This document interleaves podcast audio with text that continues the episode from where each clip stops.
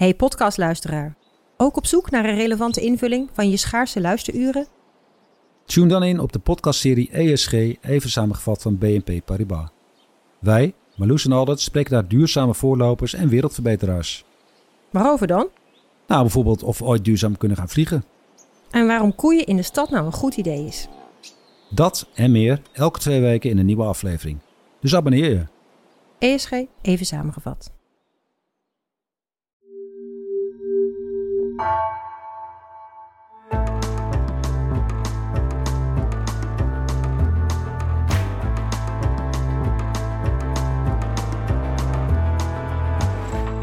Welkom bij het uur. Jarenlang was Thomas Erdbrink een van de weinige westerse journalisten die werkte vanuit Iran. Voor de New York Times en de VPRO werd hij onze man in Teheran. Totdat zonder opgave van reden zijn werkvergunning werd ingetrokken en nu kan hij er niet meer werken, juist nu er zoveel op het spel staat.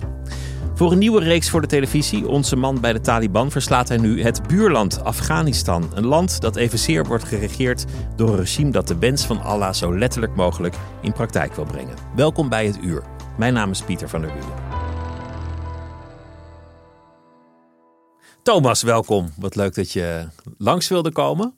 Ja. Ik hoor dat, dat de serie heel goed bekeken wordt, dat het een, een, eh, groot succes is. Ik voorspel een, een nominatie voor de Nipkoff en ik, ik heb dat eigenlijk altijd goed als ik dat zeg. dus vol- volgens mij, in die zin gaat het heel goed met je. Maar ik ben, ben eigenlijk benieuwd hoe het, hoe het verder gaat. Want, want je leven is natuurlijk wel enorm ontwricht de laatste tijd. Ja, zeker. Nou, de laatste tijd. eh, kijk, ehm, eh, allereerst moet ik zeggen dat, dat, ehm, dat ik heel, eh, heel blij ben eh, met het succes dat de serie heeft. Eh, en niet omdat ik nou per se heel graag mijn hoofd op televisie wil hebben. wat ook wel echt wel zijn leuke kanten heeft. Maar ook omdat er vier avonden lang en met terugkijken erbij gewoon bijna elke aflevering miljoen mensen kijken naar Afghanistan. Een land wat dus helemaal vergeten is. En daar iets belangrijks zien, een verhaal dat ze moeten horen. Iets wat ze, waar, ze, nou, waar ze in ieder geval een, een binding mee, mee vinden. Ik, ik, ik, ik, ik omschrijf eh, het werk wat de regisseur Roel van Broekhoven en ik maken eh, vaak als... eh, wij kijken liever naar hoe mensen leven eh, onder de politieke beslissingen die gemaakt worden. En daar bedoel ik mee dat ik vind de politieke leiders in zo'n land eigenlijk niet zo interessant. Maar ik wil weten wat de gevolgen zijn van de beslissingen die die politieke leiders maken. Verhalen over gewone mensen, burgers, Ja, die ook maar zo'n regime over zich heen gestort krijgen. ja, Maar, maar jij maakt nu, we gaan het zo wel hebben over Afghanistan. ja, Je hebt dit programma gemaakt. ja, Eh, je leeft nu voor een groot deel in Nederland. ja, Eh, en ja, ja, wat toch twintig jaar je tweede vaderland is, Iran. ja, Enorm in het nieuws. Er is ongelooflijk veel aan de hand. Ja. Heel gruwelijk nieuws ook. ja. Kom jij daar nu nog? Ja, ik kom daar nog. Ehm, ik ben er wel heel weinig geweest natuurlijk het afgelopen jaar. Want eh, ik was veel in Afghanistan. En op de momenten dat veel dingen in Iran gebeurden, was ik ook in Afghanistan. Maar in december ben ik eh, in Iran geweest de hele maand. Ehm, en ehm, ja, daar trof ik natuurlijk een land in eh, totale upheaval. Alleen, ik, ik was daar misschien iets minder over verbaasd dan, dan de buitenstaander. Want ehm, ja, de twintig jaar dat ik daar heb gewoond, heb ik al gezien hoeveel anders eh, de bevolking is geworden ten opzichte van de leiders, waar de Iraanse leiders eh, eh, toch eh, niet willen veranderen. Zijn de Iraniërs wel veranderd, die onder de invloed van satelliettelevisie, internet, goedkoop reizen. Hè, zij gaan ook naar de stranden van Antalya. eh, is, is, is en zijn hun levens veranderd. Dus, dus zij moderniseren. Het regime wilde niet aan. Ja, Dat komt tot een clash. Wa- Was het, was het nog gevaarlijk om in december te gaan? Voor jou heb je nog twijfel gehad van moet ik eigenlijk nu nog wel naar Iran Ja, gaan? uiteraard. Natuurlijk heb ik daar twijfel over gehad. Eh, alleen, eh, nou, mijn vrouw is Iraans, zoals jij weet. En, en misschien veel mensen wel. En mijn vrouw is uh, Nusrata Fakolian, Iraanse fotografe. Ehm, eh, eh, wij wonen ook daar.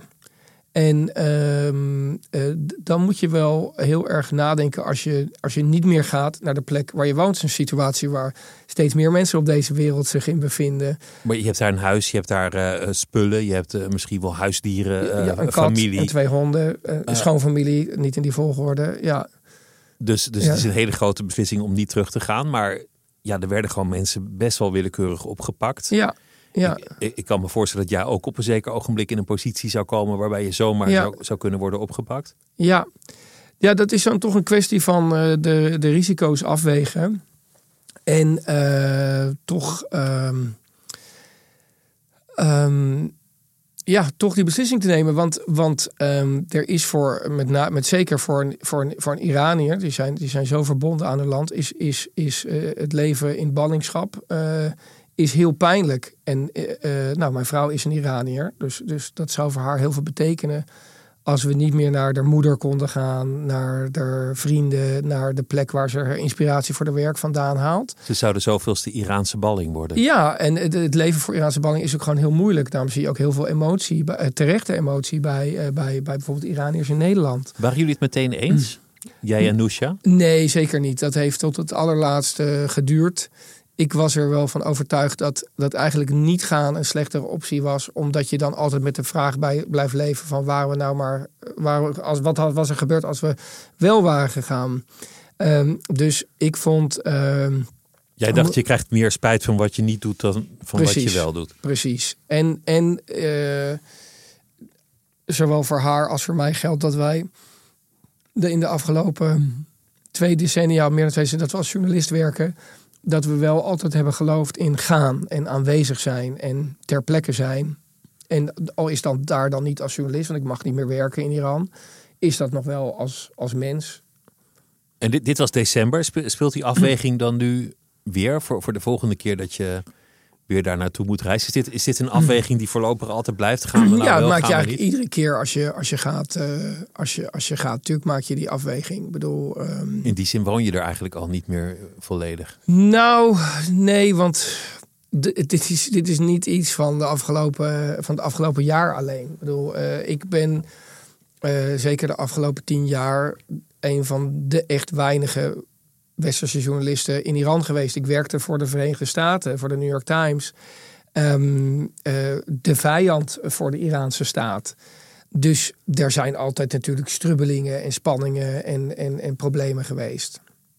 Hoe gaat dat dan? Is, wordt er dan gedreigd of, of komt er een, een stroomman van het regime? Of, of moet je dat aanvallen? Hoe, hoe Nou, werken die spanningen? Weet je, ik denk dat eh, dat komt allemaal op, de, de- de- op heel veel verschillende manieren. Ehm, je, je leeft in een, in, een, in een land wat geregeerd wordt door een autoritair systeem. En eh, ja, eh, daar, eh, die, de dreiging van het niet weten is, is vaak al genoeg eigenlijk Van wat van, van het niet weten wat, wat er met je kan gebeuren is vaak al genoeg. Maar ik vind wel één ding heel belangrijk, Pieter. Kijk, ehm, ik, ik zit daar wel in een luxe positie. Hè? Want Ik, ben, ik ben een westerling. Als er met mij iets overkomt, dan eh, hopelijk gaan mensen daar wat van Zal vinden. ophef komen? Je hebt Precies. een- je hebt Maar er zijn- diplomaten die ja. voor je zouden vechten. Ja, eh, nou ja, ja, dat hoop je. En eh, dus kunnen gewoon praktijk minder doen. Maar het gaat natuurlijk om, om gewone mensen die daar gearresteerd worden. En ja, die niet zo een bekende naam hebben of zo. En eh, ja, daar, daar ik, wil, ik vind het wel dat journalisten. eh, Dat, het moet niet over jou gaan, dat is wat je eigenlijk zegt. Nee, het moet niet over mij gaan. Dit is mijn, mijn beslissing. Nou, die kunnen mensen dom vinden of, of, of roekeloos. Eh, dat, dat is aan mensen. Ik leef wat dat betreft in mijn eigen wereld. En, eh, maar ik zou vervelend vinden als dat, als, als dat het verhaal van... Van Iran ja, ja, Maar, maar je, hebt, je hebt te maken met een, een, een bureaucratie. Dan noem ik het nog heel mild een bureaucratie. nou ja, ja een Dat is het- autocratie. Ja. Autocratie. Dit is eigenlijk een, een roofdier. Als, als een leeuw iemand een, een pets geeft, dan betekent dat voor die leeuw helemaal niks. En die andere is zwaar gewond. Ja, en als de Iraanse regering iemand zomaar als intimidatie vier jaar vastzet, mhm. dan is dat voor diegene heel groot. En voor het regime betekent dat helemaal niets. Ja, er zijn helaas heel veel voorbeelden van. Van mensen die, eh, die ook die ik persoonlijk ken, die natuurlijk lang. eh, Even mogen afkoelen in een cel en dan Ja. jaren daar Ja. zitten. Ja. ja, soms bellen die me wel eens vanuit de cel. En dan, eh, dan heb je een gesprek met iemand die al jaren vastzit. En dan, dan vraagt hij hoe gaat het met je? En dan zeg ik ja, dat moet ik aan jou vragen. Weet je, en dat vraag ik dan ook natuurlijk. Maar eh, het is heel. Ja, heel, heel, heel apart. Uh, in dit geval, deze jongen zit al bijna zeven jaar vast. En uh, dat is dan ja, snap je? Dat is een van de redenen waarom ik niet vind dat het over mij moet gaan. Want er zit Want jou mankeert niks en je hebt de keuze en je, en je precies, bent hier. Precies. Maar als je, als je hier bent, ga, mm. ben je dan heel erg de hele dag ermee bezig? Gaat dat de hele dag door? Ben je elke dag Nou, zeker in, die, in de, momenten dat, dat, het dus, dat er dus heel veel onrust was in Iran. Uh, natuurlijk, ja, daar ben je over bezig. Dan praat je veel met mensen. Uh, dan, dan hou je dat bij op het nieuws. Uh, ik denk dat ik daar niet zoveel verschil als, als veel van de Iraanse Nederlanders die de afgelopen maanden dat heel erg eloquent in de media hebben gezegd. Weet je, en, en hebben, hebben laten zien hoe ze daarmee begaan zijn. Dat, dat, dat ben ik ook. Dus uh, dat is voor mij niet anders. Er was even een moment dat ik heel veel mensen in, in kranten, op de radio en op tv heel optimistisch hoorde. Ja, dit keer gaat het het verschil maken dit zou wel eens het keerpunt kunnen zijn waar iedereen zo op had gehoopt. En bij mij bekroop meteen een angstig gevoel. Misschien doen ze wel gewoon wat ze alle keren ervoor hebben gedaan. Keihard terugslaan en keihard dit ja. indrukken. Nou ja, weet je, ehm, hoe ik ook net al begon. De Iraanse maatschappij is al inherent veranderd. En uh, je kan daar wel je kan er wel op stampen, maar het is een beetje zoals de Amerikanen mooi zeggen, whack-a-mole. Weet je, dat spel waar je met een rubberen hamer op een, op een soort uh, uh, plusje dier slaat, wat dan uit een gat naar voren komt. Je moet kiezen welk gat het is. En, en veranderingen zijn altijd. sommige veranderingen zijn niet te ontkennen. Die gebeuren gewoon. Of de je samenleving dat nou verandert en ja. hoe hard je het ook onderdrukt, die verandering is er. Ja, alleen dat kost tijd. En, en, en eh, eh, de afgelopen maanden hebben laten zien dat, dat, dat het wel mogelijk is om, een, om een, een, demonstraties te onderdrukken. Maar je kan de hoofden van mensen natuurlijk niet leegmaken. Dat, dat kan niet. En daar komt gewoon iets uit voort. Alleen op welke termijn, ja, dat weet ik niet. Hoe zou je het kunnen weten? Maar de, de mate van geweld waar ze niet voor terugdeinzen is reusachtig. Ja. Die executies vinden gewoon plaats. Er wordt gewoon geschoten, er wordt gemet, geramd. Ja. Mensen worden jarenlang vastgezet. Ja. Ja, nou er zijn wel, eh, ja, het klinkt alsof een soort goedmacher, dat bedoel ik helemaal niet. Maar om, als journalist vind ik moet die hele plaatje kunnen laten zien. En het laatste nieuws is dus dan dat er wel uh, heel veel mensen zijn vrijgelaten de afgelopen uh, weken. En dan heb je het echt over duizenden. Uh, van de mensen die gearresteerd zijn. Daar zit waarschijnlijk gewoon de cynische reden achter dat de cellen te vol waren. Uh, maar uh, dat is de laatste ontwikkeling eigenlijk in dit verhaal. Wat niet op enige wijze ondermijnt wat je allemaal net zegt. Dat klopt natuurlijk helemaal.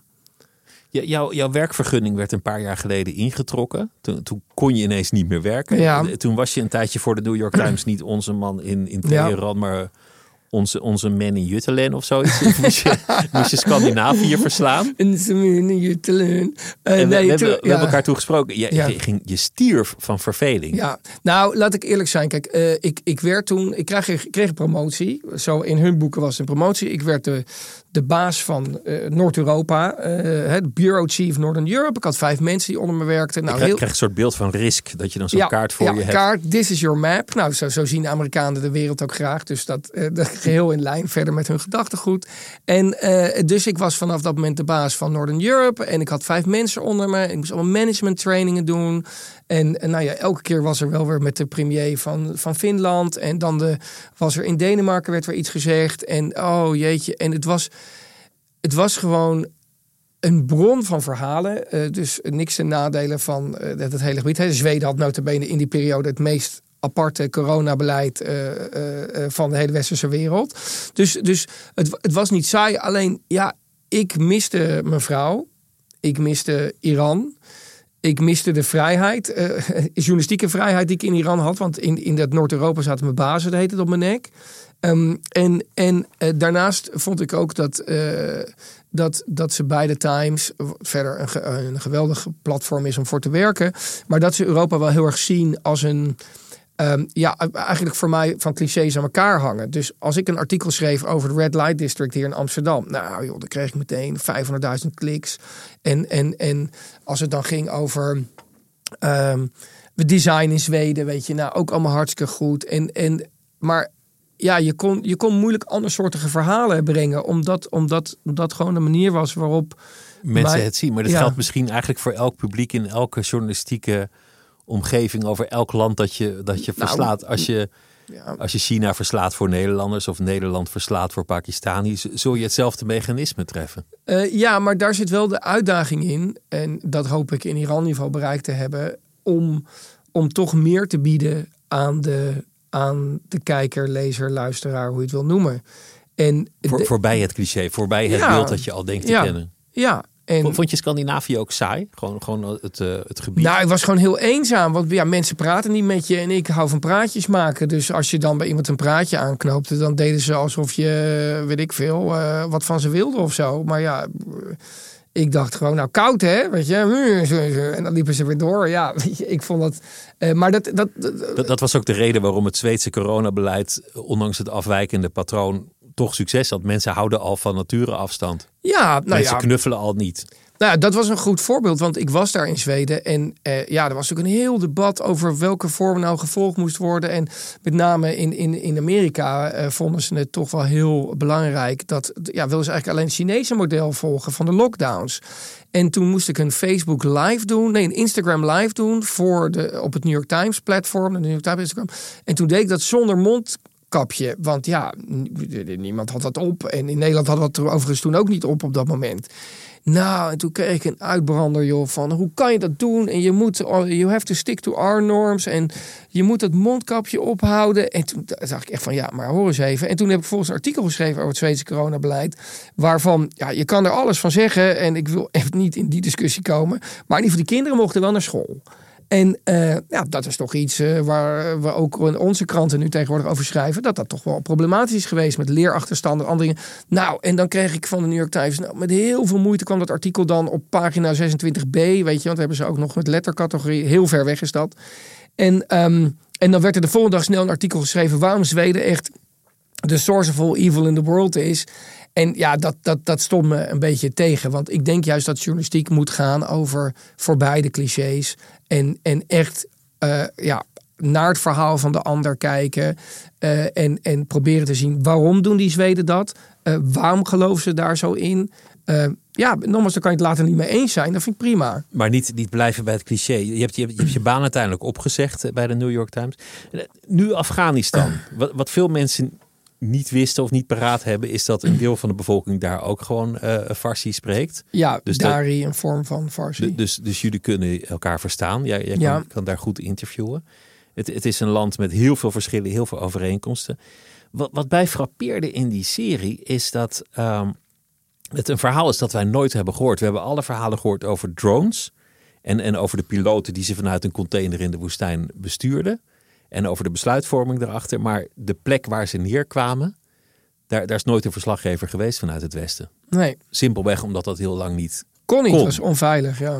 Maar het is nogal een fundamenteel verhaal natuurlijk. Natuurlijk, het, dit is het verhaal van, van wat, wat wij als Westen hebben gedaan. En dat is het verhaal van wat wij als, waar wij als Nederland ook aan mee hebben gewerkt. We hadden dan wel geen drones, maar wij hadden wel 30.000 troepen daar de afgelopen 20 jaar. En flink gevochten met de Taliban. Flink gevochten. Zijn, zijn, ze zijn in totaal het hele conflict 150.000 Afghanen omgekomen. Dat is nogal wat. Er zijn ook 25 Nederlandse soldaten omgekomen. Dat is voor ons doen ook nogal wat. Dat is meer dan sinds Korea.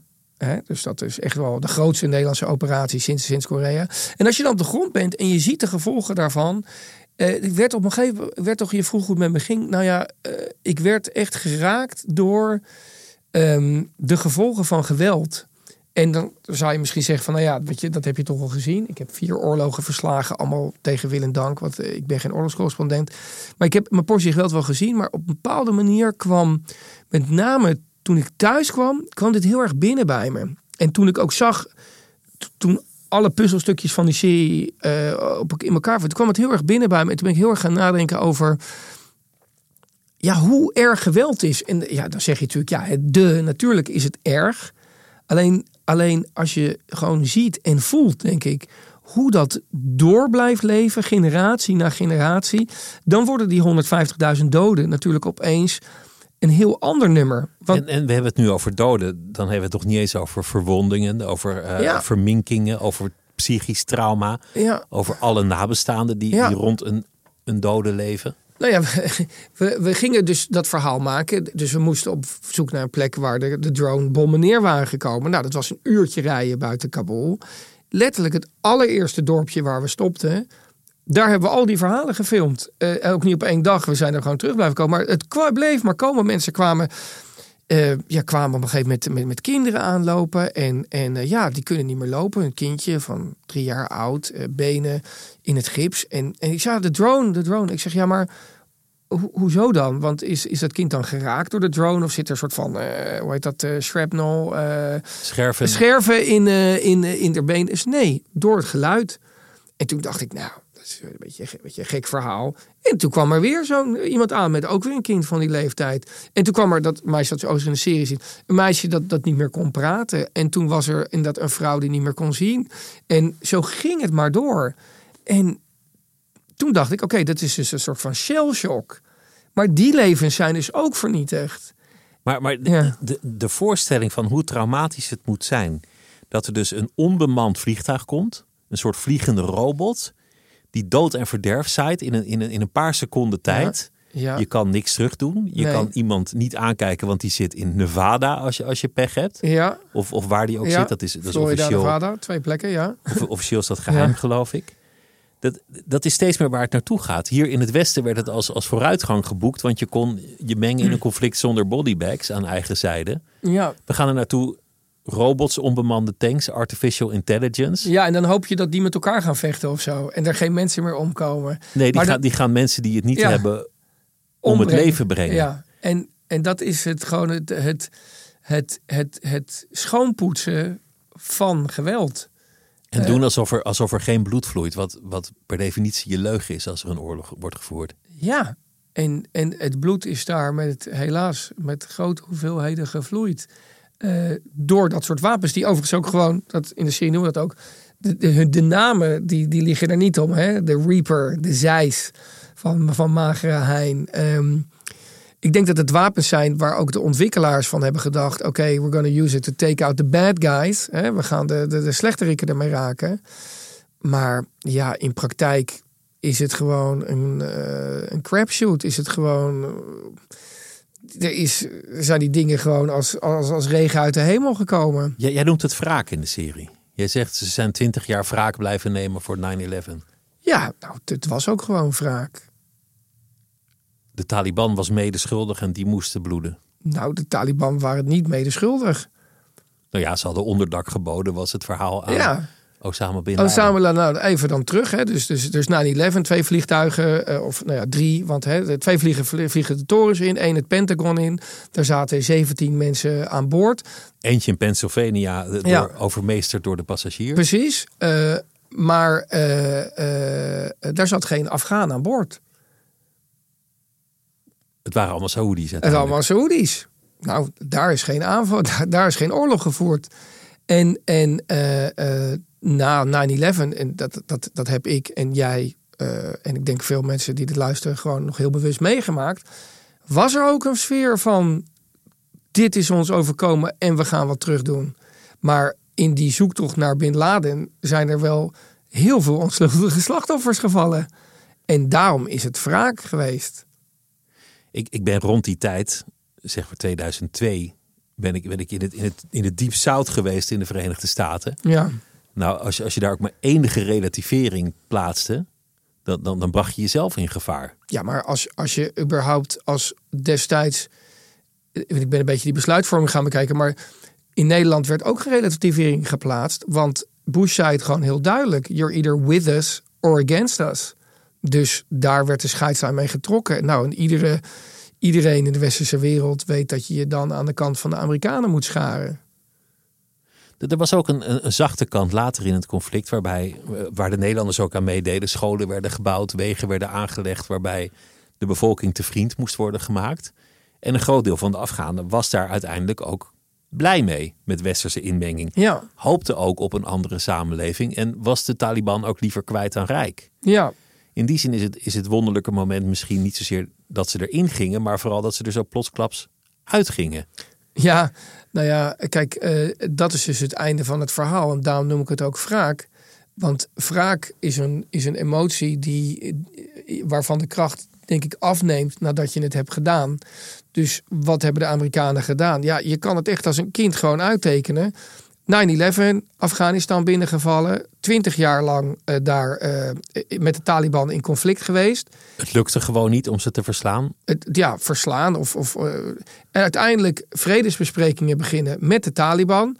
het land teruggeven aan de Taliban. Via de media soort van zeggen, ach joh, ze zijn veranderd. Ze zijn nu Taliban 2.0. En daarbij al die mensen die je op die schooltjes les hebt gegeven... overleveren aan een club die dan vervolgens zeggen... Oh ja, nou mogen vrouwen niet meer naar school. Ja, dat is, dat is, dat is toch ongelooflijk? Dat is cynisch. Nee, ik, denk, ik denk dat, dat, je, dat je dat erover kan zeggen dat het gewoon cynisch is. Dat je zegt, nou nu moeten jullie het eigen land maar regeren. Succes ermee. Nou nee, het is, het is cynisch. Het is alsof de Amerikanen eh, wat langer op de beaches van Normandy hadden gevochten. En vervolgens, nou ja, dat er toch een vervelend conflict werd. En toen zeiden tegen Hitler, nou Hitler is nou veranderd. Uh, laat maar blijven, weet je. Ja, dat is niet, dat is niet cynisch. Dat is gewoon uh, onmenselijk naar, naar, naar, de mensen die naar de mensen toe die onder de beslissingen van die leiders moeten leven. Ik denk dat vanaf het begin al in dat conflict zat dat de ene partij het gewoon belangrijker vindt dan de andere partij. De Taliban waren meer dan bereid om te sneuvelen. Mhm. Dan kom je ook als martelaar in het paradijs. Dat zit ook in jouw serie. Ja. De Amerikanen waren niet heel erg bereid om te sneuvelen. En de Europeanen ook niet. Uiteindelijk was het gewoon niet belangrijk genoeg om, om er nog meer in te investeren. En, en ze hebben er twintig jaar gezeten en er zijn mensen gesneuveld. En het heeft miljarden ja. En de Taliban hebben vreselijke dingen gedaan. Maar de Taliban zou nooit opgeven. Nee, want ja, waar moeten die naartoe? Ja. Die wonen daar. Dus, dus win je uiteindelijk op, puur omdat je het belangrijker vindt. Ja, maar dat is natuurlijk hetzelfde verhaal voor Vietnam geweest. Ja, het is, het is hun land, dus, dus zij gaan daar ja. volhouden tot het bittere ja, Je, had, ook kunnen denken, misschien hadden de Amerikanen met al hun militaire macht... Ehm, operaties kunnen uitvoeren die alleen gericht waren op, op, op Al-Qaeda. Uh, wat zich inderdaad verschool in Afghanistan. Dus alleen maar Tora Bora in en, en daarna weer weg. Bewijzen op waar ze dan ook zaten. Dat had misschien toch ook gekund. Waar moest je nou het hele land overnemen? Nou, laten we het hebben over de gewone mensen. Want we hebben het nu toch, ondanks wat, wat je net zei, over de regeringen. Ja. Wat jou interesseert is, wat betekent dit voor ja. de burgers? We, we, we, kennen wel die beelden allemaal van eh, mensen die aan vliegtuigen hangen, aan helikopters, die proberen weg te komen, die, die dat land willen ontvluchten. En dan ineens van de ene op de andere dag heerst de Taliban. En die mensen zijn dus overgeleverd aan een nieuw regime. Ja. Soms, soms met, met gevaar. Hoe kwam jij daar überhaupt binnen? Kon, je, kon jij er zo inlopen? Kon je er zo werken? Met wie heb je onderhandeld voor een vergunning? Nou ja, kijk, ik denk dat het heel belangrijk is om te beseffen dat waar Iran een land is. Uh, waar alles precies op zijn plek ligt, vanuit, gezien vanuit het, uh, vanuit, uh, vanuit het regime. Dus waar alles is georganiseerd. Strak geregeerd kan strak worden. geregeerd, dankjewel. Um, is, is, is uh, natuurlijk was de Taliban na de machtsovername dat niet. Uh, heel veel van hun strijders hadden Kabul nog nooit gezien. Dus dan kost het wel even voordat je je plekje vindt. Uh, Bij wie je moet zijn, welk loket moet je. Moet nou je ja, ook voordat er überhaupt een loket is gemaakt. Uh, vanuit de kant van de Taliban. Vooral voordat er überhaupt wordt nagedacht over wat gaan we met, met media doen. Hoe is hoe zijn wij? Wie zijn wij? Waar staan we voor? Dat, al die vragen is in de eerste jaren na zo'n grote omwenteling zijn nog onduidelijk. Want de Taliban wilden heel graag het land, maar toen ze het land kregen waren ze eerder verbaasd dan, dan klaar. Ja. Ze waren helemaal niet in staat om nee. dat land te regeren. Dus, dus op veel plekken bleef alles hetzelfde. Ook het persministerie bleef ruwweg hetzelfde, maar er werden natuurlijk wel twee talibs aan het hoofd gezet. En ja, hoe ben ik daar gekomen? We hebben een visum aangevraagd uh, voor de hele crew bij uh, hier in Den Haag bij de ambassade, die overigens gerund wordt, voor, gerund wordt door mensen van het oude regime, die nu geen kant meer op kunnen. En die, die, die wonen nog, net zoals die film The Terminal, weet je, waar Tom Hanks vast komt te zitten. In, in niemands in land. In niemands land. Die zitten dus ook een soort van vast in niemands land. Die hebben als deal met de Taliban dat ze nog wel de visa's uitgeven. Nou, met dat visum gingen we naar Afghanistan. Nou, dan vlieg je naar, met de KLM naar Dubai, weet je, waar iedereen tegenwoordig is geweest. Alle influencers zitten. En dan vanuit daar pak je de vlucht uh, met Cam Air uh, naar, naar Kabul toe. Oké, dat is dan wel een, een, een airline die, uh, ja, die niet echt op alle goede lijsten staat. Maar oké, je komt er dan aan. En, en dan, dan ga je Tom Tidom naar het persministerie toe. Want je hebt een journalistenvisum. Nou, te zeggen, hallo, hallo, waar zijn je brieven? Nou, hier, nou, hier, ga maar werken. En waar kom je vandaan? Holland. Oh, nou, leuk, haha, voetbal. En ga maar werken. En, en dat is gewoon verbazingwekkend makkelijk gegaan. We zijn ook niet gevolgd en andere dingen. En dat er is één scène dat we over de markt lopen. met, ehm, met 25 bewakers om jullie heen. Ja, en, en uh, die scène is eigenlijk de uitzondering op de regel. We kwamen daar aan op die markt en uh, de lokale commandant besloot dat hij ons 25 man wil mee wilde geven om te laten zien hoe veilig het wel niet was. Nou, dat was zijn idee van veiligheid. Hè. Taliban wapens is veiligheid. Uh, maar verder, ja, ging heel makkelijk. Maar we zijn één keer op straat opgepakt. Eén keer. Wat gebeurt er dan? Nou, nee, komen twee jongens. Het, staat, het is ook in de serie, komt het voor. Er komen twee jongens op je af. Je zegt, kan ik even met je praten? En ik zeg, joh, ik heb gewoon vergunning. Uh, we zijn aan het filmen nou. En dan uh, ja, naar het politiekantoortje. En dan bellen er wat mensen op. Van, uh, dan bellen ze naar dat kantoortje waar we onze visa's kregen. Of onze vergunning kregen. En dan, oké, okay, nou gaan maar weer. En toen zijn we wel gestopt met filmen in, dat, in, die, in die regio. Om te die, dat gedeelte van de stad. Om, om niet te provoceren en het niet, niet Nou, om vooral te zorgen natuurlijk dat de mensen die we zouden spreken niet later in de problemen zouden kunnen komen. Dat is, dat, dat is een delicaat punt. Want je, je, spreekt met vrouwen die stiekem onderwijs volgen. Je spreekt met mensen die stiekem nog muziek maken. Je spreekt allerlei mensen. Vrouwelijke die influencer, eh, vrouwelijke activist. Ja. Die, die in gevaar zouden komen als de Taliban die beelden zouden zien. Nou ja, dat is. Kijk, uh, om het even van het begin te beginnen. Um, het is ook in 20 jaar Iran. Een, het is altijd belangrijker om mensen veilig te houden dan het verhaal te brengen. Maar je moet ook uh, mensen hun eigen agency geven, hun eigen beslissing. En heel veel van de vrouwen kwamen terug op dat punt wat ook in de serie voorkomt. Die zeiden: We are being erased we willen gehoord worden. En als jij niet ons schooltje of mij als influencer of mij als activist laat zien, hè, even samenvattend. Dan ben je uitgewist, dan besta je niet. Dan is dat verhaal er ook niet. Dan was het ook niet op, op tv geweest. Dan hadden mensen daar geen band mee gevonden. En uh, um, uh, het, dus, dus het feit dat ze toch meewerken kan je als noodkreet beschouwen. Had, had jij geen vrees daarvoor? Voor iemand die onherkenbaar in beeld komt, een verhaal vertelt dat je dacht, goh, herkenbaar, als, de, als de, de, ja. de, de, lange arm van de Taliban dit ziet, dan ja. kan dat gevolgen hebben? Uh, nou ja, kijk, um, allereerst ga ik af op wat mensen zelf willen. Maar dan moet je ook nog mensen tegen zichzelf beschermen. En daarvan zag ik dat eigenlijk het verlengde van wat ik net vertelde, er is nog geen... Um, de regels zijn wat dictatoriaal. Alleen het is nog geen Noord-Korea waarin alles ook gecheckt wordt. De Taliban zijn toch een groep van mannen met wapens die bij checkpoints staan, maar niet met een uitgekiende veiligheidsdienst die uh, precies checkt wat de burgers zeggen. Vergeet ook niet, Afghanistan is een land met vijf etniciteiten. Vijf, uh, dat, doe ik er pas nog een paar tekort, maar verschillende grote bevolkingsgroepen wonen daar. Ehm, al door de geschiedenis heen uh, weten alle machthebbers dat het een land is waar je iedereen kan pacificeren naar jouw wens. Maar je kan wel volledig de macht grijpen. Nou, dat is het grote verschil met Iran, waar de veiligheidsdiensten wel veel meer invloed die hebben. Die hebben heel strak de ja. controle. En ja. in, in ja. Afghanistan is het voornamelijk improvisatie en, en dikdoenerij. En dan het fijne is ook dat, dat, dat uh, ja, het gros van de mensen die we gesproken hebben ondertussen uh, is vertrokken.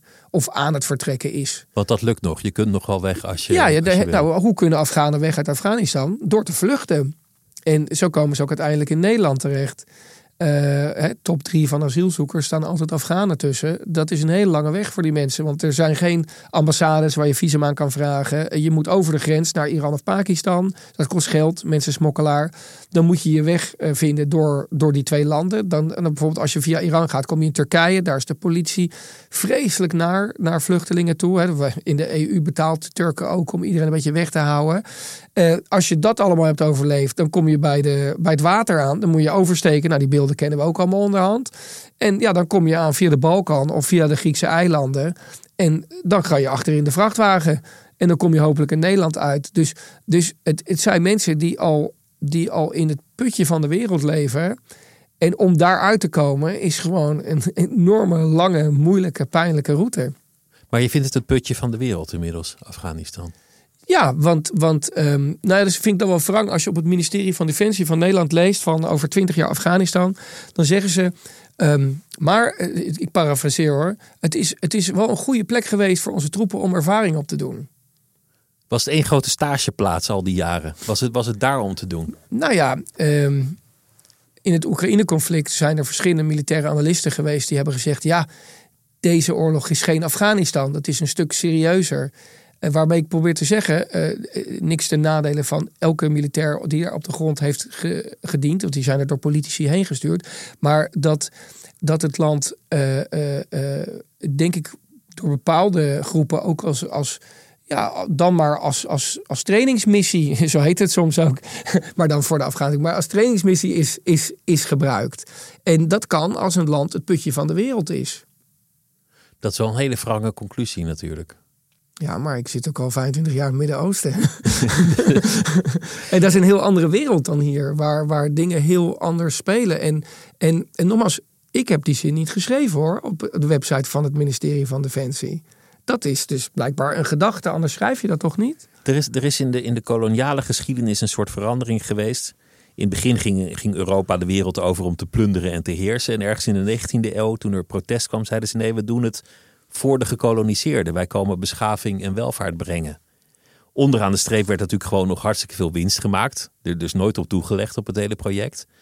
Maar, maar die draai die zit nog steeds in al het buitenlands beleid dat het Westen voert. Het is in het belang van de Afghanen. Wij zijn daar om democratie te brengen. Ja. En het zal nog oprecht zijn hoor. Ze zullen het voor een deel ook geloven en ze zullen het voor een deel ook menen. Ja. Maar ik, ik, ik ben altijd gaan geloven dat onderaan de streep er gewoon harde geopolitieke belangen liggen. Ja, natuurlijk. Uh, kijk, uh, het zijn altijd mannen die het beter weten, uh, die dit soort beslissingen maken. Ehm, ja, je, kijk naar de mensen die in Nederland echte cheerleaders van de oorlog zijn geweest. Hè. Die vonden dat we meer mensen moesten sturen, dat mee moesten doen met de Afghanen. Nou, Jaap de Hoop Scheffer, uh, Han ten Broeke, uh, Maxime Verhagen, ook Bert Koenders. Mensen van middenpartijen. Die, maar, maar ook GroenLinks op een zeker ogenblik. Ook GroenLinks op een zeker, een zeker moment. Um, misschien raken die mensen wel verstrikt in die droom van... we gaan het leven van anderen op een andere plek beter maken. Maar ja, als je alleen naar onze eigen geschiedenis kijkt, dat, dat hoeveel honderden jaren het wel niet heeft geduurd voordat we tot deze vorm van, uh, van, van, van maatschappij en democratie zijn gekomen. Waar haal je dan eigenlijk de arrogantie vandaan om te denken dat dat in een ander land kan? Waarbij ik die mensen die ik net, genoemd heb, die, die, die geef ik niet de schuld hiervan. Alleen ik, ik kan me voorstellen dat je, dat je op een gegeven moment vanuit, vanuit jouw perspectief uh, uh, misschien het andere perspectief verliest verblind door je eigen goedheid dat je niet ziet dat het een, een ander land is, een andere cultuur of, of een andere machtsverhouding. Nou, en ook dat je, dat je in een conflict verwikkeld raakt waar je op een gegeven moment ook niet meer uit kan komen. Terwijl aan het begin van het conflict zou je moeten denken, is dit wijsheid? En daarom kwam ik net met, met ja, misschien een hele naïeve suggestie, maar van, oké, als het je om Osama Bin Laden ging, dan had je toch ook de mankrachten gehad om alleen die te achtervolgen, om die op te pakken. Waar moest je dan dat hele land gaan doen? Nogmaals, de Taliban was vreselijk. Dus heel veel mensen waren ook weer gelukkig dat de Amerikanen kwamen. Alleen, ja, het sprookje is zo naar afgelopen. Namelijk met de terugkeer van de Taliban. Maar, maar dat betekent ook dat op dit moment het land, als je, als je zo denkt, en volgens mij denkt iedereen in het Westen inmiddels zo, mhm. dat, dat de kans dat iemand daar iets gaat doen niet heel is. En dat die Taliban er dus voorlopig nog wel zitten, tenzij er in het land zelf iets verandert. Ja, of dat er binnen die Taliban een, een natuurlijke een splitsing plaatsvindt. Al kan natuurlijk ook weer leiden tot nog meer conflict. En nogmaals, weet je, het, het is je praat zoveel over dingen, je denkt over opties. Uh, ik, ben er dan geweest, maar wij zitten hier natuurlijk nu hier in Amsterdam. En wat ik het fijne vind van de serie, uh, zoals, zoals, zoals Roel en de crew uh, en ik hem hebben gemaakt, is dat je gewoon. Broekhoven. Roel van Broekhoven, de, de regisseur. Zoals je dat je ziet hoe die mensen dus daar allemaal mee moeten leven. Met alles waar we het nu over hebben. Met al die maar mensen van dus, buiten die over die voorstel beslissen. Dus meisjes die naar school gingen en ineens kunnen ze niet meer naar school. Mensen van wie de toekomst is, is, is weggemaaid. Mensen die gevaar lopen omdat ze aan de andere kant van het conflict stonden. Met de, met de nieuwe regering hebben meegewerkt. Uh, mensen die moeten leven met hun trauma's. Ja. Al, al die verhalen. Eigenlijk allemaal hartverscheurende verhalen. Stuk voor stuk. Ja, uh, alleen, ja, ik, ik, ja snap je, het, het, het, is ook heel moeilijk om er iets aan te doen nog. Je, je, je hebt toch een zeker ogenblik een gesprek met een, een zelfmoordterrorist bij, bij wie de zelfmoordaanslag niet gelukt is in die zin. Nou ja, dat hij nog niet aan de beurt was gekomen. Ja, Dat, dat hij nog leeft. Ja. Uh, vond ik een heel interessant gesprek. Omdat die, die jongen die, die heeft het over het paradijs. En jij vraagt, wat is er dan in het paradijs? Wat is er daar wat er hier niet is? Het is hier al zo mooi. Ja. En dan zegt hij, ja, dat, dat weet je niet. Maar ze Ja. zeggen dat het prachtig is. Ja. En hij zegt, ik hou van dit kindje. Dat is het kindje van zijn broer die wel Ja. een aanslag heeft gepleegd. Maar daarom juist wil ik sterven. Want dan kan hij trots op me zijn. Ja. Dan ben ik een martelaar. Dat is zo'n onvoorstelbaar andere manier van denken.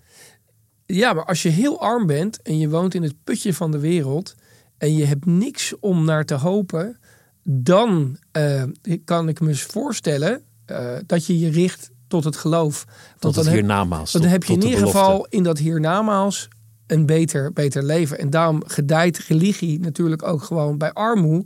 En vallen we hier nu massaal van onze religie af en zijn we dat de afgelopen decennia afgevallen, omdat het niet meer, niet meer nodig is. Je kan nu in jezelf gaan geloven, in het nu. Eh, en, en dus het is, het is, het is ook eh, de scheiding tussen de haves en de haves not. eh, en die, die, die de motor is achter, achter religieus fanatisme. Want wat heb je daar verder nog? Maar dat maakt het wel heel moeilijk praten als iemand gelooft dat het paradijs beter is dan hier. En dat de ongelovige zendelingen van Satan zijn. En, en ga maar door. Ja, Het wordt een lastig gesprek. Je gaat er gewoon niet uitkomen. nou, het was ook een lastig gesprek. Ik denk dat het wel een van de eerste gesprekken was met zo iemand zonder dat, weet je, dat er een soort tijdsformat is en dat je snel en een quoteje, want dan blijft het allemaal hangen. Ik denk dat je toch meer inzicht kreeg in waarom zo iemand zoiets doet of wil doen.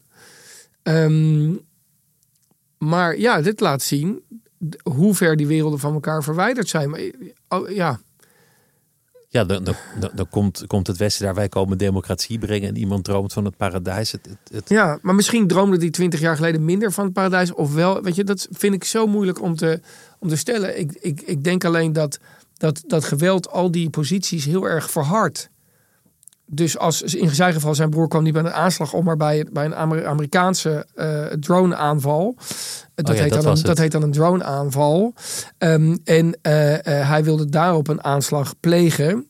En toen. ehm, ehm, dan, dan krijg je wraakzucht. Dan verhardt het zich als, als er bommen dat, vallen. Dat, dat verhardt. Dat, Geweld lokt alleen maar geweld uit. Ja, Het, het, het is heel anders dan, dan Iran. Maar de, de overeenkomst is orthodoxe religie tot politiek gemaakt.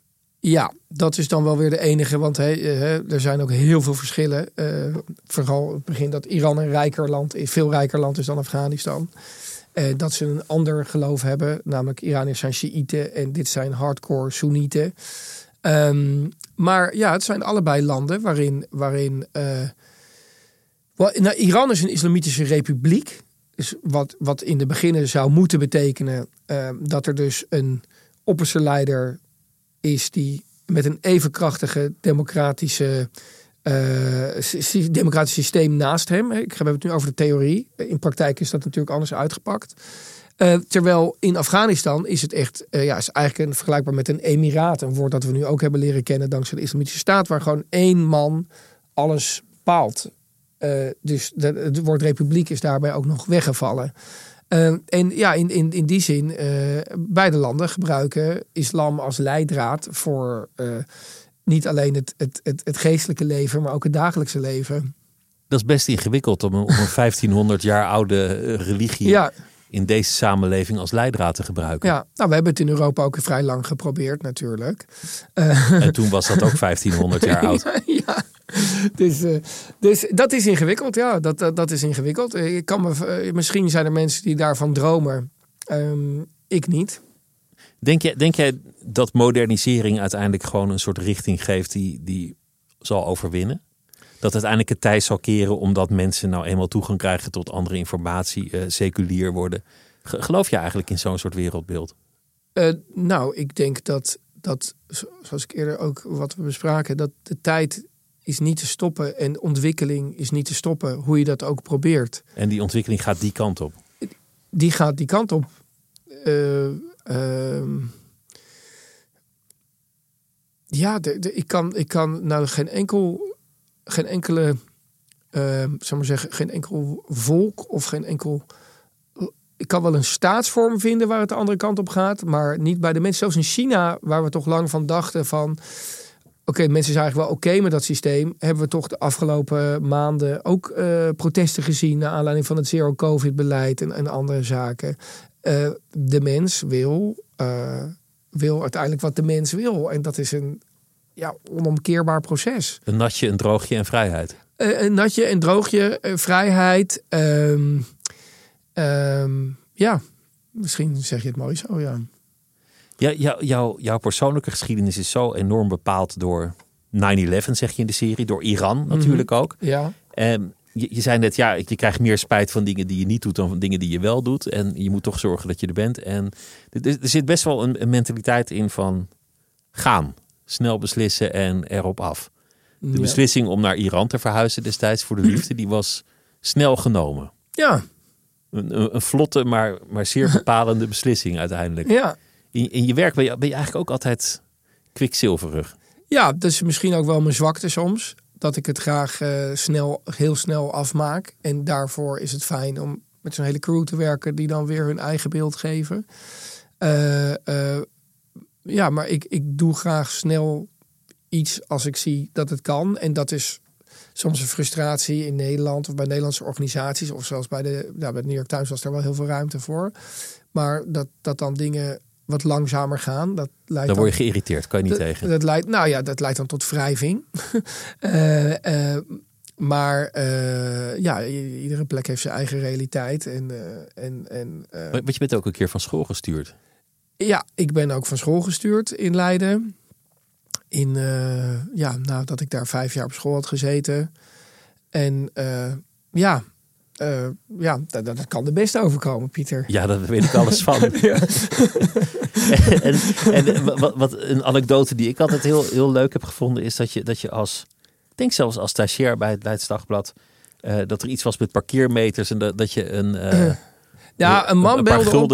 Ik zat in de redactie van het Leids Dagblad. En daar, daar werkte ik. Uh, daar werkte ik. Zelfs kreeg, dan krijg je wat geld per stukje. was een hartstikke leuke baan. Een van de leukste banen die ik in mijn leven heb gehad. En de man belt op. Hallo, Leids Dagblad. Uh, ja, door, uh, ik, gooi, je, ik gooi een kwartje in de, in de parkeermeter. Maar ik krijg maar geld voor, voor, voor 10 cent. Ik zeg, waar is dat? En toen ben ik meteen een rol van kwartjes gaan halen bij, bij de bank. Dat komt toen nog. En toen ben ik al die parkeermeters afgegaan. En inderdaad, ze gaven allemaal veel dan dat je voor betaalde. En toen, toen bleek dus dat, dat, dat de gemeente Leiden echt iets van 400 parkeermeters had besteld die niet werkten. Wat 4,8 miljoen uh, gulden kostte nog destijds om die te vervangen. Volgens mij is de wethouder er nog over gevallen en zo. En dat vind ik dan enorm leuke verhalen om te doen. Of vond ik toen heel leuk om te doen. Maar het is gewoon een kwestie van een verhaal ruiken, er meteen op af. Ja. Niet, niet, vergaderen, meteen, meteen nee. op. Nee, maar dat, dat, dat, werkt voor mij dan. Ik zeg niet dat dat voor iedereen moet werken natuurlijk. Maar uh, ja, ik ben heel graag... Ja, ik, ik, ik, ik, voor mij staat een, is een journalist dicht bij het verhaal waar het over gaat. Uh, is niet op de redactie. En, uh, en uh, die is in het veld, die maakt, die doet. Maar ja, weet je, de tijden zijn enorm veranderd. En journalistieke bedrijven zijn conglomeraten geworden. En, en, en, en, en meningen gevaarlijk. En gaan ze maar door. Dus, maar als je, als je verliefd wordt op een Iraanse en, en die, die zegt eigenlijk in een heel vroege fase van de relatie van... Goh, ja, ik, ik kan zomaar in de problemen komen hier. Behalve wanneer jij hier naartoe komt en wij trouwen. En jij zegt meteen aan de telefoon, oké. Ja, nou ja, dat, let's go. Let's go. Want ik denk dat, dat als je het leven zo neemt, dan, dan, dan bevindt zich altijd wel weer iets spannends achter de volgende hoek. En uh, daarom hoor je mij ook, denk ik, nooit klagen van mijn perskaart is afgenomen of andere dingen. Of oh, het is moeilijk om op twee plekken te leven, want het is allemaal mijn eigen keuze geweest. Allemaal zelf willen doen, uh, mijn eigen beslissingen gemaakt. En uh, ja, dan kan je niet zeuren, toch? Weet je, dat is het. En ik ben ook het heel... is je niet aangedaan. Nee. Ik, ik, ik heb zelf voor die omstandigheden gekozen. Ik weet nog dat iemand tegen me zei: zei Weet je welke gek gaat er nou in Iran wonen en je wordt helemaal vergeten? Nou, ik heb daar op journalistiek gebied heel veel leuks kunnen doen. En, uh, en heel veel bijzonders vond ik zelf, wat ik graag wilde doen. En, en nu? Ja. Is, is die houding er nog? Is, het, is die mentaliteit toch net zo, uh, zo snel als die was? En, en, zit je nu in een soort gat, want je, want je zit half vast aan Iran. Je kan er Ja, niet werken. Ik ben je, werkeloos nu. je bent werkeloos. Deze serie is gemaakt. De, Is de- gemaakt. De VPRO gaat vijf jaar vergaderen over welk land ze je nu naartoe Ho, ho, ho. Pieter. Drie jaar. Oké. en- nee, maar wat nu? Nou, wat nu? Kijk, eh, eh, eh, gelukkig leven we in een land met heel veel mogelijkheden. En, en is er altijd wel weer iets te doen. Ehm, ik vond wel grappig dat ik mezelf een maand geleden zo trof op LinkedIn om te kijken wat voor banen er dan voor me zouden zijn. Weet je, dat je dan een copywriter bij eh, Ernst Young kan worden of zo. Eh, want ik dacht van jeetje, want eh, ik heb in Leiden een verbouwing gehad en al mijn geld is op. Dus het was echt we moeten echt wel iets doen. Maar ehm, ook daarvan denk ik, er komen wel weer dingen, er komen wel weer eh, opties. Nou, we gaan een theatershow, of theatervoorstelling gaan we doen over, ehm, over Afghanistan. Waarvan, ja, mag, als ik klaar mag maken, eh, alleen op, op 23 februari, dus, dus volgende week al, eh, nog, nog kaartjes zijn in, in Rotterdam, in de nieuwe, nieuwe Luxor. Dat is, dat is een mooi programma, wat ik, wat ik, wat ik samen met andere mensen heb, heb, heb gemaakt. Heb je eerder over Iran gedaan? Dat, dat heb ik gezien. Ja, dat was een heel persoonlijk verhaal. Dit is echt een avond over, over Afghanistan. Een beetje naar aanleiding van de serie. En, en, en we nodigen ook een veteraan en een Afghaanse politica uit. En eh, eh, ja, ik ga ook nog iets vertellen van wat ik, eh, wat ik voor heb geleerd.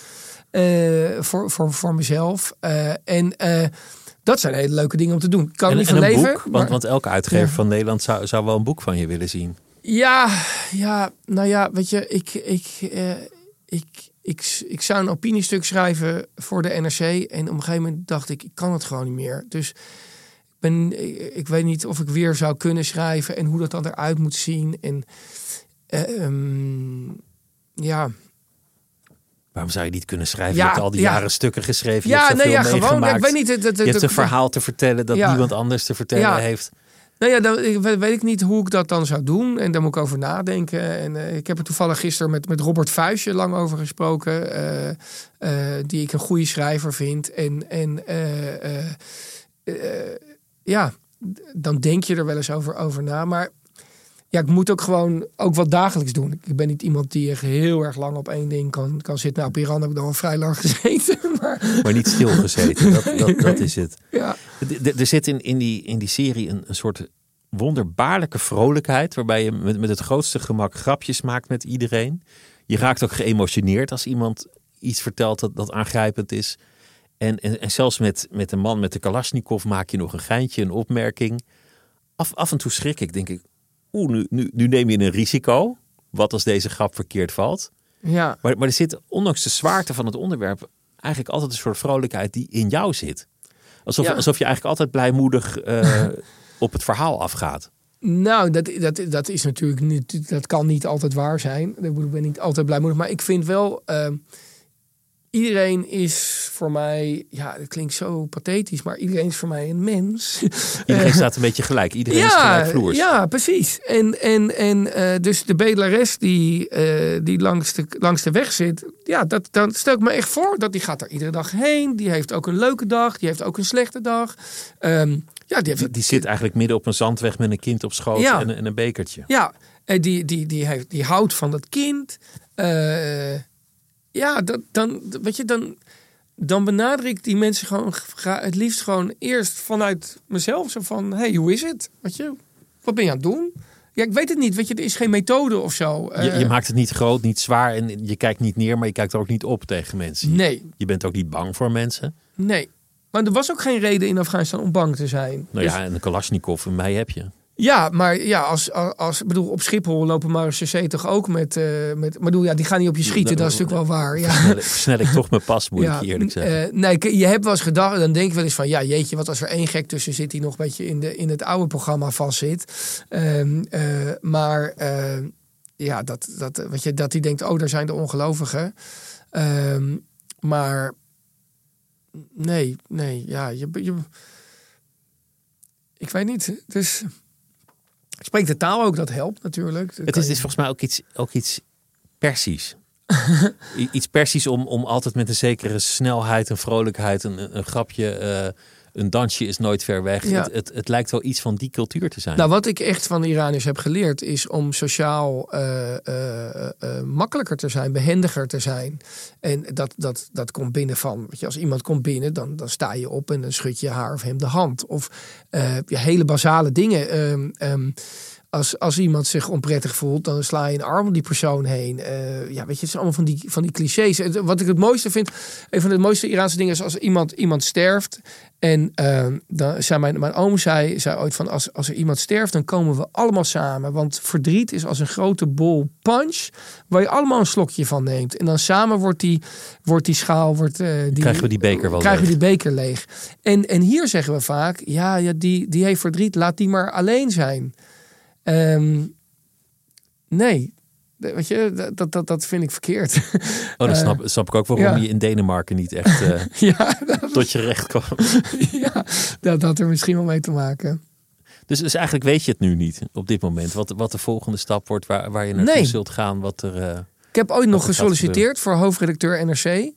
Ben ik nog wel naar de tweede ronde gekomen. Maar dat is het toch niet geworden. En ik denk ook dat niet dat dat de baan voor mij was geweest. Veel te veel regelen. veel Eh, vergaderen ook, denk veel ik. vergaderen ook, denk ik. Ik zou meteen beginnen met minder vergaderen. Meer doen. Staand vergaderen. Staand vergaderen. eh, maximaal 10 minuten. 8 minuten, mooie tijd. 8 minuten vergaderen. Eh, maar nee, ik, ik, ik heb nu een idee. Ik, ik, ik, zou, ik zou graag iets doen met de boomkap in het Amazonewoud. Want dat is zo'n groot probleem eh, dat je er eigenlijk niks mee kan. Eh, zoveel voetbalvelden en andere dingen. En per dag. Per Ja. dag. En het wordt zo groot. Ja, wat kan je er nog aan doen? En ik denk als je daar, eh, daar naartoe gaat. En je gaat op de grens leven van waar die kap plaatsvindt en waar het bos nog is. Dat je een heleboel interessante verhalen kan vinden. Waarin ook misschien wel oplossingen liggen. Niet dat ik de oplossing daarvoor ga vinden. Die, eh, dat, die arrogantie heb ik helemaal niet. Maar dat je toch een beeld kan geven aan dat grote ja, bijna vormeloze, bijna hypothetische probleem. Of nou, het is geen hypothetisch probleem, maar, eh, Ja, maar de, de longen van de wereld klinkt nogal abstract. klinkt nog abstract, ja. Eh, en dat, dat is iets wat ik graag zou, zou onderzoeken. Maar ja, dat is, ik ken de taal niet daar. En daar moet ik over nadenken. Hoe werkt dat? En ehm, ja, ik had gisteren een, een, een, een, eh, toevallig, ik was er al mee bezig, gisteren een, een, eh, een, eh, een, een bioloog, biologe uit Colombia ontmoet. En die, die had daar een hele theorie over. Die was ook nog eens transseksueel. En, en hoofd van de belangrijkste universiteit voor sustainability. Dus die deed allemaal dingen met groen en energie en andere zaken. En die had als droom om op die rand te gaan leven van de Amazone. Ik dacht, nou, dat is nou wel iemand waar ik tijd mee zou willen doorbrengen op die plek. Om je? die te volgen en dat te beschrijven. Ja, iemand die er heel veel van weet en, en daar gaat wonen. Ehm, vast ook een eigen strijd heeft gehad. Eh, hè? Want het lijkt me ook niet makkelijk om transseksueel te worden. Dat was al 25 jaar geleden. Nou ja, ehm, eh, dat, dat, dat lijkt me dan interessant. Klinkt als een, als een interessant verhaal. Daar. Dankjewel. Was, was leuk dat je langs wilde komen. Veel succes. Eh, de voorstelling die heb je al genoemd. Er zijn nog eh, enkele kaarten beschikbaar in, in Rotterdam. 23 februari. En nou, het was een groot genoeg. Dankjewel. Ja, jij bedankt. En dat was het uur voor deze week. Het uur wordt gemaakt door Mira Zeehandelaar, Anouk van Kampen. En volgende week zijn we er weer. Chef van de audioredactie is Anne Moraal. Tot volgende week.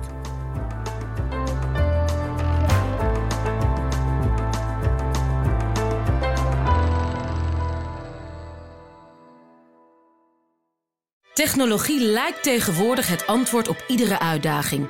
Bij PwC zien we dit anders. Als we de potentie van technologie willen benutten, kunnen we niet zonder een menselijk perspectief. Human-led, tech-powered noemen we dat. Ga naar pwc.nl.